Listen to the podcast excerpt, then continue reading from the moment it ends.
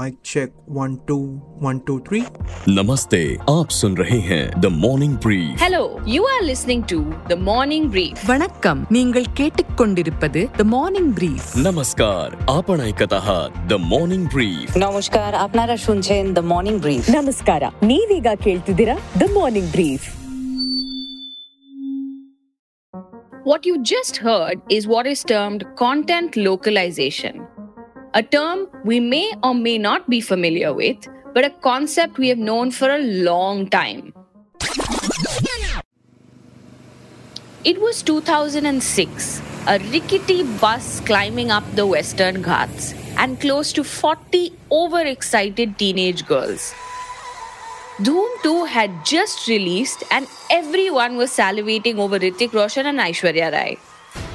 Everyone was overjoyed when the bus driver said he could play the film for us on the journey. But there was a catch. He didn't have the original Hindi version, but rather had the Tamil dubbed one. This, of course, was not an issue for anyone on the bus because we were all Chennaiites. So we started off with watching it, and soon it spiraled into face palming, laughing, and ridiculing the dub dialogues. I distinctly remember the scene where Aishwarya turns to Hrithik and asks, Are you like checking me out? In the Tamil version, it became, "Ni என்ன check out பண்ணிட்டு And while there's technically nothing wrong with that, it sounded downright silly, just like most of the dub did in Tamil. Oh, and how can I forget the classic Jurassic Park being dubbed in Hindi, where the dinosaurs were called Buddy Chipkalis? No, I'm not joking. But why am I telling you about things that happened about two decades ago? It's because dubbing has come a long way since all of this. But how far have we really come? Pushpa Pushpraj मैं झुकेगा नहीं साला പുഷ്പ പുഷ്പ ആജ് എത്തുക്കും അടങ്കാതണ്ട ഇത് പുഷ്പയടാ Pushparaj തഗ്ഗത്തലേ To find out exactly that, I have with me dubbing artist Sanket Mhatre, who has dubbed for southern stars like Ram Charan and Allu Arjun and has worked on projects like RRR as well as Ben 10, Deadpool, Batman, Shazam, and is also the voice of Bear Grylls. He's joined by podcaster and well known radio and audio specialist Riya Mukherjee, who has written the Hindi dialogues for RRR. Not just that, we have more. Mona Shetty, who runs one of the largest studios, and Anil Thadani, who is a film distributor, take us through the other links in the ecosystem. Together, they tell us how the dubbing industry has evolved. It's Friday, March 24th. I'm your host, Dia Rekhi, and you are listening to Vocal for Local, the booming dubbing industry, on the morning brief from the Economic Times.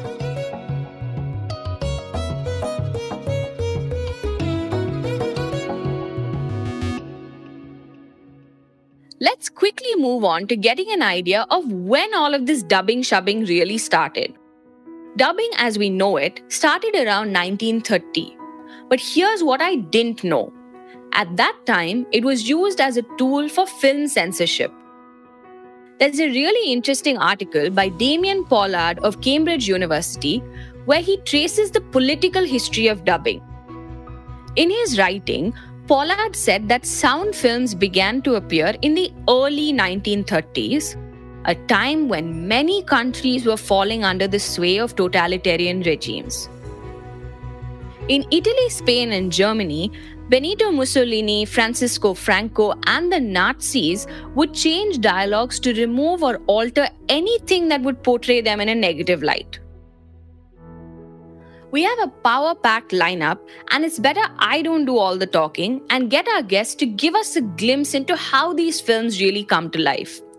What works, what doesn't, how to ensure the writer's vision with the original dialogues does not get lost in translation, and more importantly, why dubbing is being dubbed as the largest inclusion exercise. Nope, not my words. A report by Chrome DM points out how India's dub content market grew at almost 61% CAGR in the last five years.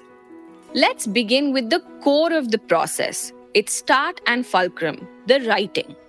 And let's start with the best example we can start with a film which has become a rage, a buzzword, a massive meme generator, a runaway hit, and India's latest Oscar win, RRR. I asked Riya Mukherjee what went into writing the Hindi dialogues for the Telugu original. At the outset, Riya is a Bengali from Delhi who told me she doesn't know Telugu. So when she was asked to write the dialogues, she had the script with the dialogues in Telugu, translated to English, and then she got down to the task of writing them in Hindi. So, why did Mr. Rajamouli approach Riya, who's a radio person through and through, to write dialogues for RRR?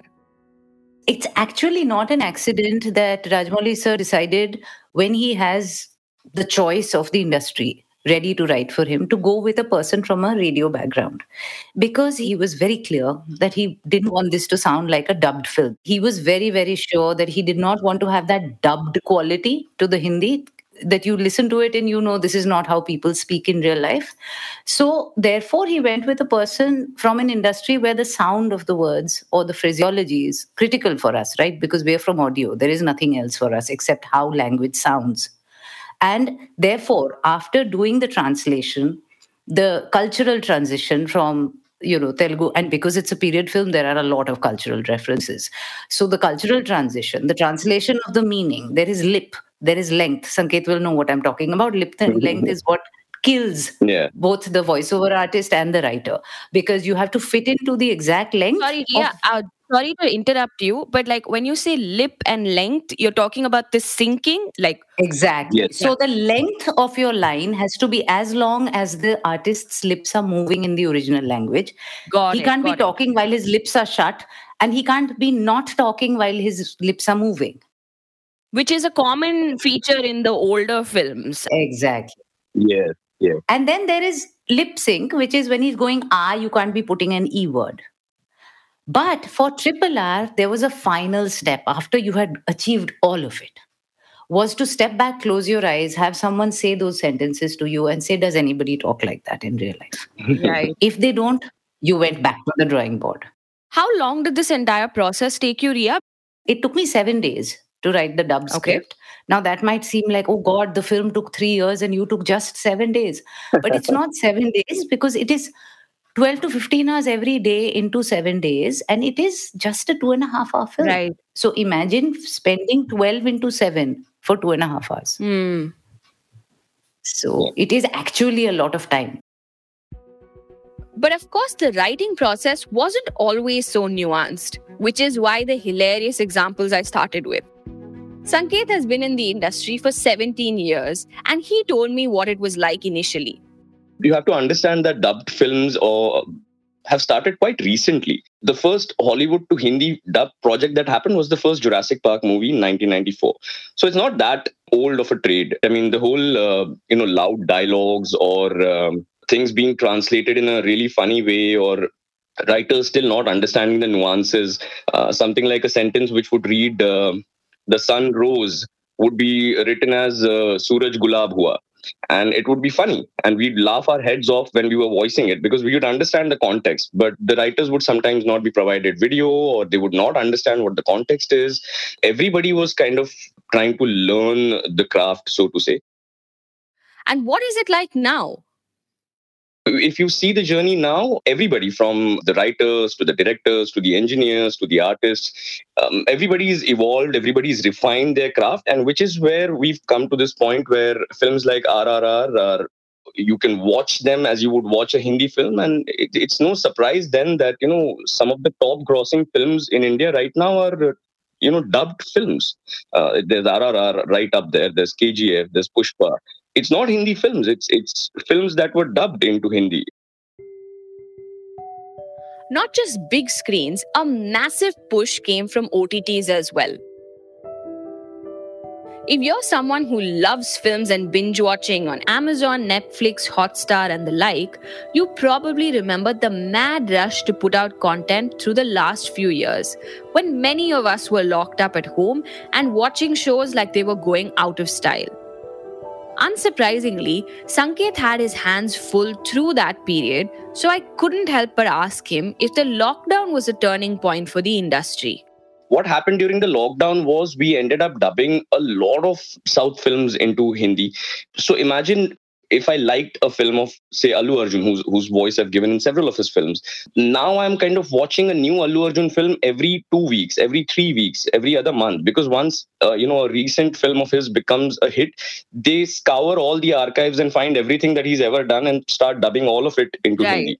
And then the advent of OTT uh, pushed it even further people were consuming even more content on OTT. We were dubbing even more during the lockdown. We were trying whatever we could, building pillow forts in our houses, using whatever equipment we could, but we were still doling out content right from our houses because people were almost finishing everything that was already available on OTTs and they were wanting more.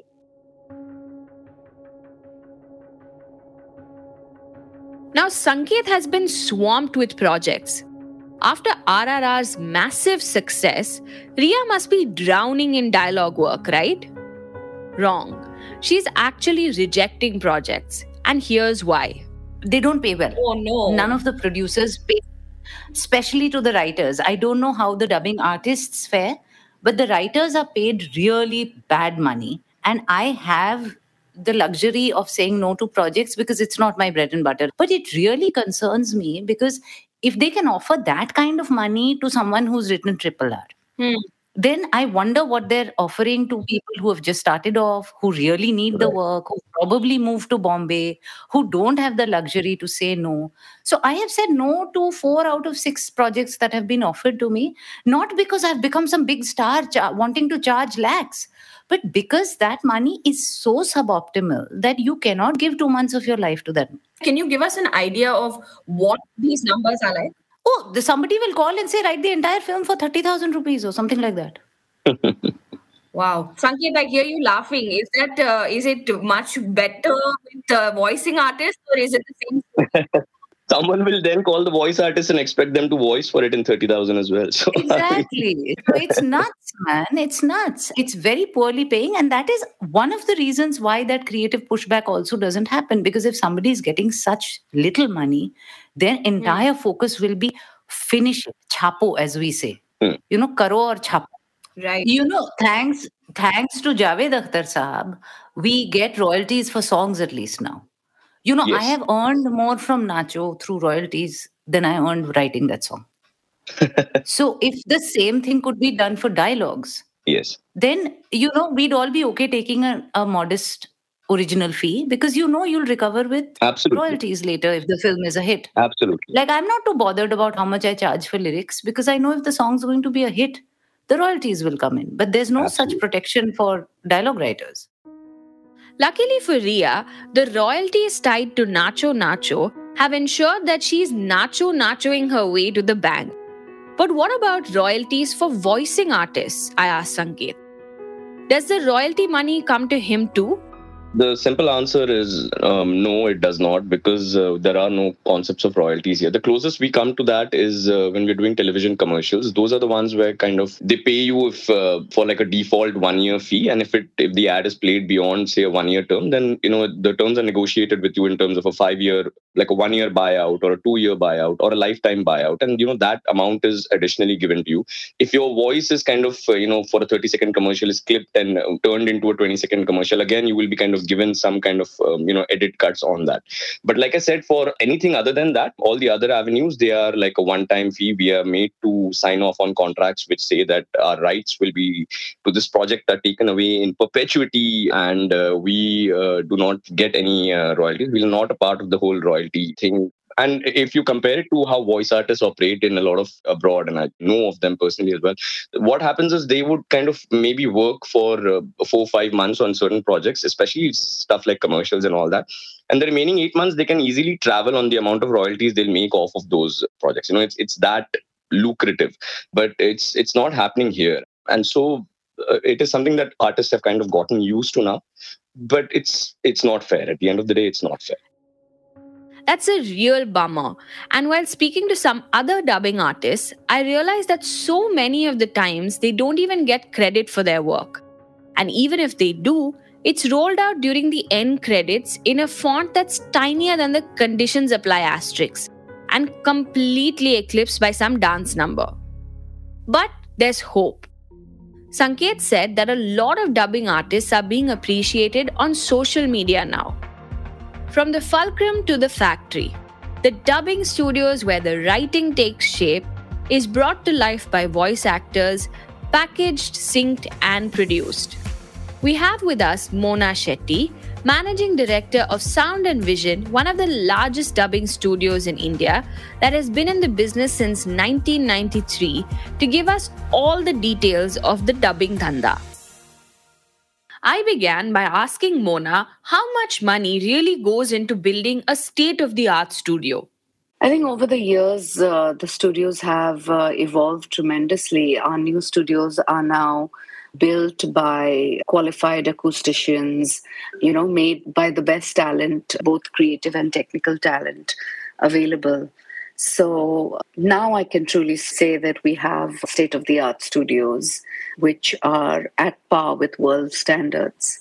Capex wise, I would say that it varies hugely in terms of uh, what you really uh, set out to achieve. I mean, I'm sure there are people who build studios in five to 10 lakhs if they're making like a home studio setup, whereas you can spend anything up to 50 lakhs or a crore if you're really creating a state of the art studio.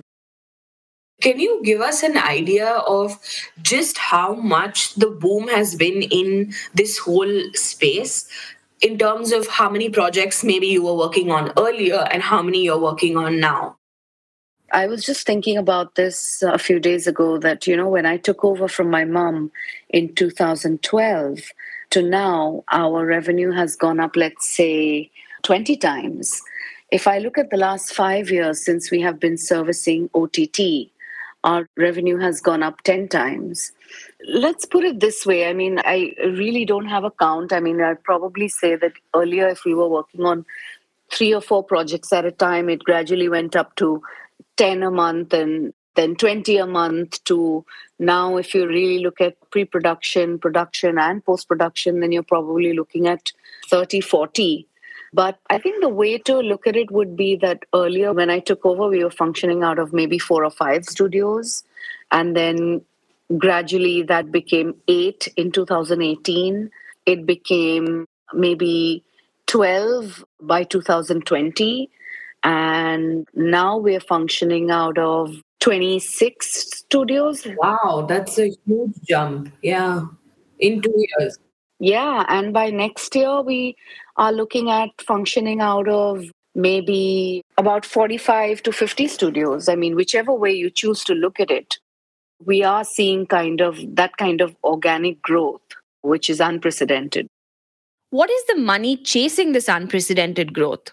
Historically, theatricals were dubbed at anything between 5 to 10 lakhs 30 years ago they're still dubbed at 5 to 10 lakhs so not a whole lot has changed in that direction but yes i mean for the discerning few a dub can cost anywhere between if you really go down to the lowest spenders, maybe you could even get a dub for 50,000. Mm.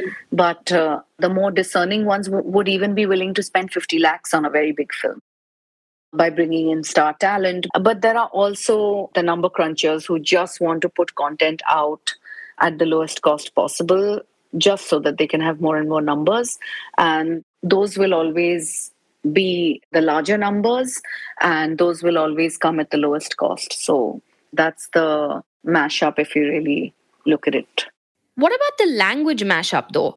Which are the languages that are bringing in the most moolah? Well, of course, it's Hindi because the moment anyone considers the Indian market as a whole, I think the numbers will definitely point towards uh, Hindi. Mm.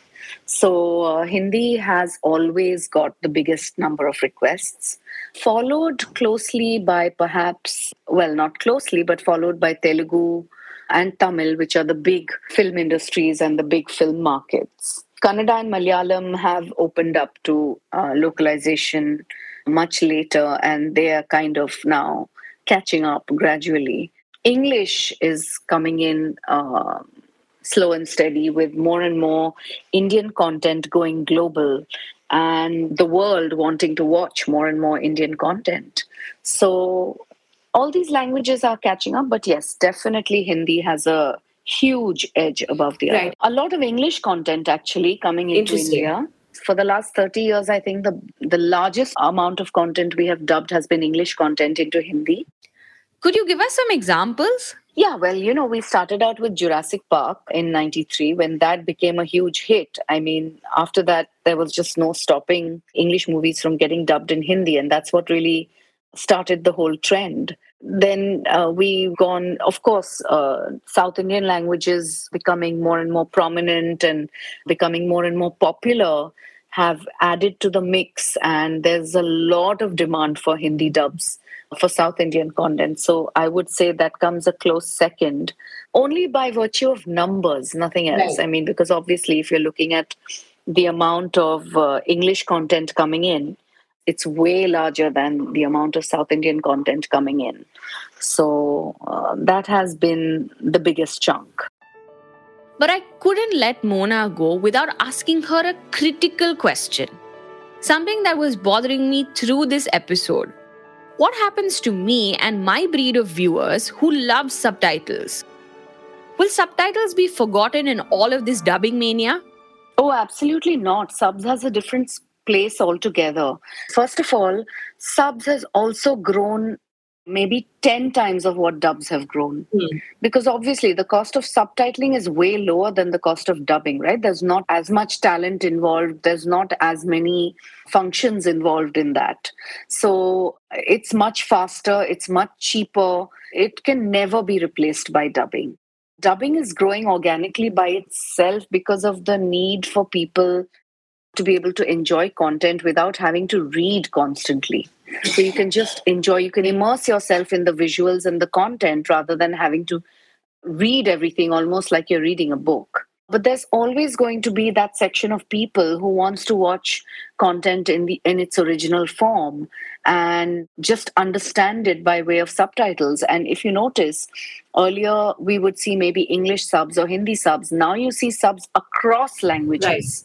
Every single regional language has subtitling. It's it's going to be a long time before dubbing can reach that scale. Subtitling is is is way way larger in scale, way larger. It it can't be replaced by dubbing ever. Now that we have a fix on everything that happens when dialogues are written, dubbing artists bring them to life, and studios put their money might behind building studios to create all this magic, there's one link that we cannot ignore the film distribution channels that make sure these films reach their audience. For that, I spoke to Anil Thadani, founder of distribution firm AA Films, to tell us about the market for dubbed films and the promise it holds. So, films have been dubbed uh, over a period of time into the Hindi language from the south. The kind of business they used to do used to be limited. It's post Bahubali one that uh, you know everyone started realizing as to these films could compete in business with our regular Hindi original language films. The market has definitely grown tremendously, and I mean, I think post the pandemic, the revenue that uh, the cinemas generate in a year, the pie of dub films has increased tremendously. The contribution of the revenue that, that these dub films are giving. Now, naturally, if the market is big and booming, Anil too must be doubling down on getting more South Indian films, and that's exactly what I asked him. Earlier, only the branded films were being dubbed, whether it was a branded director or a branded actor. Only their films used to get dubbed and they were released in the north. But now every second film from the south wants to dub. Now even a Bengali film I'm attempting to release on Eid because the barriers have been shattered and you know now you never know what can work and where it will work so it's better to experiment and take it forward like this and experiment and dabble like before kgf 1 Kannada films were not even recognized and hardly used to release in the north. But KGF1 broke the barrier and it set a pattern that even you know Kannada films can achieve those kind of businesses. As far as I'm concerned, as a distributor, I'm releasing many more films. Earlier, maybe I used to do maybe a film or two in a year. Now, maybe I'm doing seven, eight in a year. Uh, but there are many more that are being dubbed. So, I mean, the influx is much more. While the largest chunk of work is coming from English films dubbed into Indian languages, the largest growth drivers in the last two years have been the big budget South films. But what is the differentiating factor between a big budget Hindi film and these films from the South? The films that are being made in the South, the producers are more gutsy in their budgeting, in spending on their film because the kind of money they are spending, we are not being able to spend. I think the money, the contribution of money is not in the making, but more in the fees of the creative people that are involved in the film. As far as the South is concerned, they're contributing a lot more in making of the film. And that's what we can see on screen. But very little part of that money is going to promote these dubbed films as they're already well known. And that's what's making money for the dubbing industry. When these films are being made, they're making it with a X budget, not including the Hindi business. I mean, earlier that's how it used to be made. So this used to be an extra contribution, and luckily one doesn't need to spend that much on promotion for these films. Whereas for Hindi films, one needs to promote them, have a larger budget for marketing. So whatever they contribute, the ROI is much more than what the Hindi films have in today's times. For anyone who's familiar with Sony Max, Indra the Tiger would ring a bell. It was like a permanent fixture every Sunday on Indian television. So it comes as no surprise to me that South Indian films have exploded in the North. And how? I remember I was in Mumbai when the first Bahubali came out, and I had never seen anything like it. People were flocking the theatres for multiple viewings of the Telugu film in Hindi. Then I came back to Chennai and saw the scene was no different with the Tamil audiences too. They were watching Prabhas mouth his punchy one liners in Tamil to hooting and screaming, and it felt like watching a Rajinikanth film. That was also the beginning of the pan India phenomenon. And now everyone wants to have a pan India hit. But here are some numbers to keep in mind. Other than the 22 languages in the 8th schedule of the Constitution and the 99 languages spoken by more than 10,000 speakers, many other languages and mother tongues are spoken in smaller linguistic communities. So you can imagine just how many people would love to consume pan India content in their own languages. While Anil said that not every film can be a pan India phenomena, Mona did not necessarily agree. She said every film that wants to reach a larger audience can go the content localization route to grab more eyeballs. Also, she said more and more small budget films and shows were approaching her studio to harness the power of multiple languages to give their work an edge over others. This naturally would translate to much more work for people like Sanket and Riya, but at what cost? I'll never forget the voice of the dubbing artist I spoke to who said no one even knows his name because he was never mentioned in the credits. It felt like writing an amazing story with no byline. Soul crushing completely. Riya, though, had a different experience with RRR. Her credit was right at the beginning of the film, and how lovely is that? I really hope more dialogue writers and dubbing artists get their due. The next time you watch your favorite films dubbed in your language, try and find out more about the people who almost completely recreated it to make sure you were part of its magic. Thank you, Riya, Sanket, Mona, and Anil. It's Friday, March 24th. I'm your host, Dia Rekhi, and you've been listening to Vocal for Local, the booming dubbing industry on the Morning Brief. A shout out to the team that helped put this episode together producer Vinay Joshi, sound designer Rajas Nayak, executive producers Anupriya Nair, Anirban Chaudhary, and Arijit Barman. A big thank you to Sparsha RK, Ruchika Jain, Shreya Matre for welcoming you to the morning brief in your language. Also, have to mention the dubbing artists whose clips we played from Pushpa at the beginning of the episode. They are Shreyas Talpade in Hindi, PR Shekhar in Tamil, and Jis Joy in Malayalam.